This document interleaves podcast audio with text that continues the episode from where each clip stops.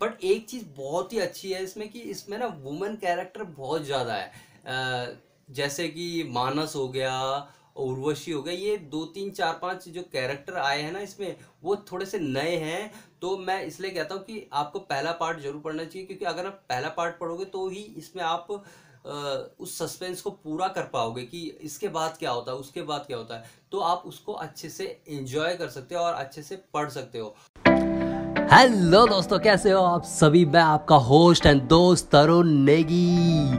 आप सभी का स्वागत करता हूँ आपके अपने शो पर, जिसका नाम है नेगी बुक्स लवर। इस शो पर हम डेली एक्सपीरियंस और मोटिवेशनल एंड बुक से रिलेटेड बातें करते हैं। तो चलिए फिर।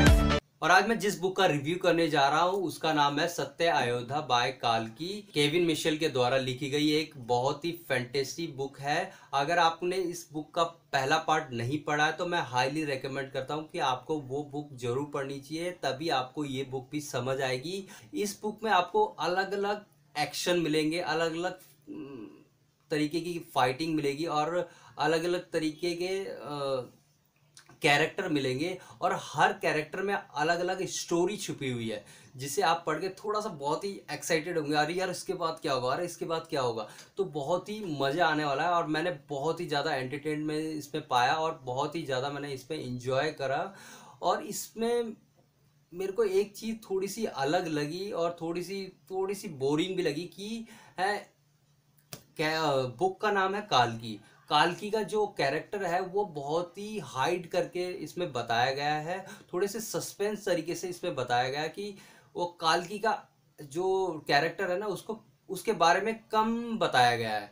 कि मैं सोच रहा था कि अब कालकी के बारे में अब पता लगेगा अब पता लगेगा। जब मैंने एंड तक पहुँचा तब जाके मेरे को पता लगा कि कालकी का अ, क्या कैरेक्टर इसमें होने जा रहा है। बट इस बुक का नाम थोड़ा सा अलग होना चाहिए था बट कोई live it but I really enjoy this one मैं ऑनेस्टली इसका रिव्यू सही दे रहा हूँ, क्योंकि मेरे को इसमें ना जो लैंग्वेज है ना, वो मेरे को बहुत ही अच्छी लगी, क्योंकि पढ़ने में भी बहुत ही इजी थी। इसे कोई भी पढ़ सकता है और कोई भी बिगनर जो भी रीडिंग स्टार्ट करना चाहता है, वो भी इसे पढ़ सकता है। क्योंकि इसके जो वर्ड्स हैं, बहुत ही अच्छे तरीके से और सही तरीके से केविन मिशेल ने इस बुक पर लिखा है।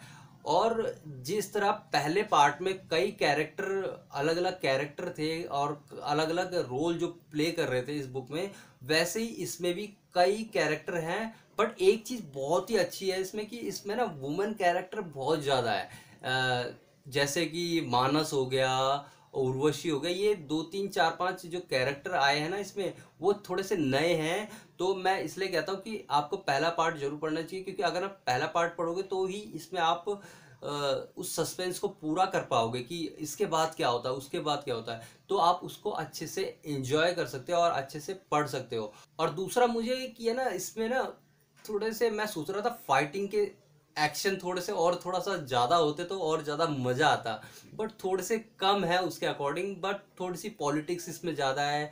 और वही जो वुमेन्स के होते हैं ना, कि थोड़े से उधर की गॉसिप उधर की गॉसिप उधर की करनी, इधर की करनी, वो थोड़ा सा है इसमें बट कोई बात नहीं। वो थोड़ा सा अगर वो नहीं होता तो बुक पढ़ने में मज़ा नहीं आता, क्योंकि आप जब कोई अलग अलग तरह के कैरेक्टर पढ़ते हो ना तो आपको बड़ा ही अच्छा लगता है। क्योंकि यार इसके बाद क्या होगा, उसके बाद क्या होगा तो ये चीज़ें आपको अच्छी लगती है और आप उसको बहुत ही अच्छे से इंजॉय कर पाते हो। तो फाइनली मेरे को ना ये बुक बहुत ही ज़्यादा एंटरटेनमेंट लगी और बहुत ही एक्साइटेड लगी पहले से ज़्यादा। ये था मेरा इस बुक का review thank you so much for listening this episode मैं बहुत बहुत ग्रेटफुल होगा। अगर आप इस शो को किसी भी प्लेटफॉर्म में सुन रहे हैं तो प्लीज़ प्लीज़ दिल से फीडबैक और five star rating and follow करें। I am so so appreciate for this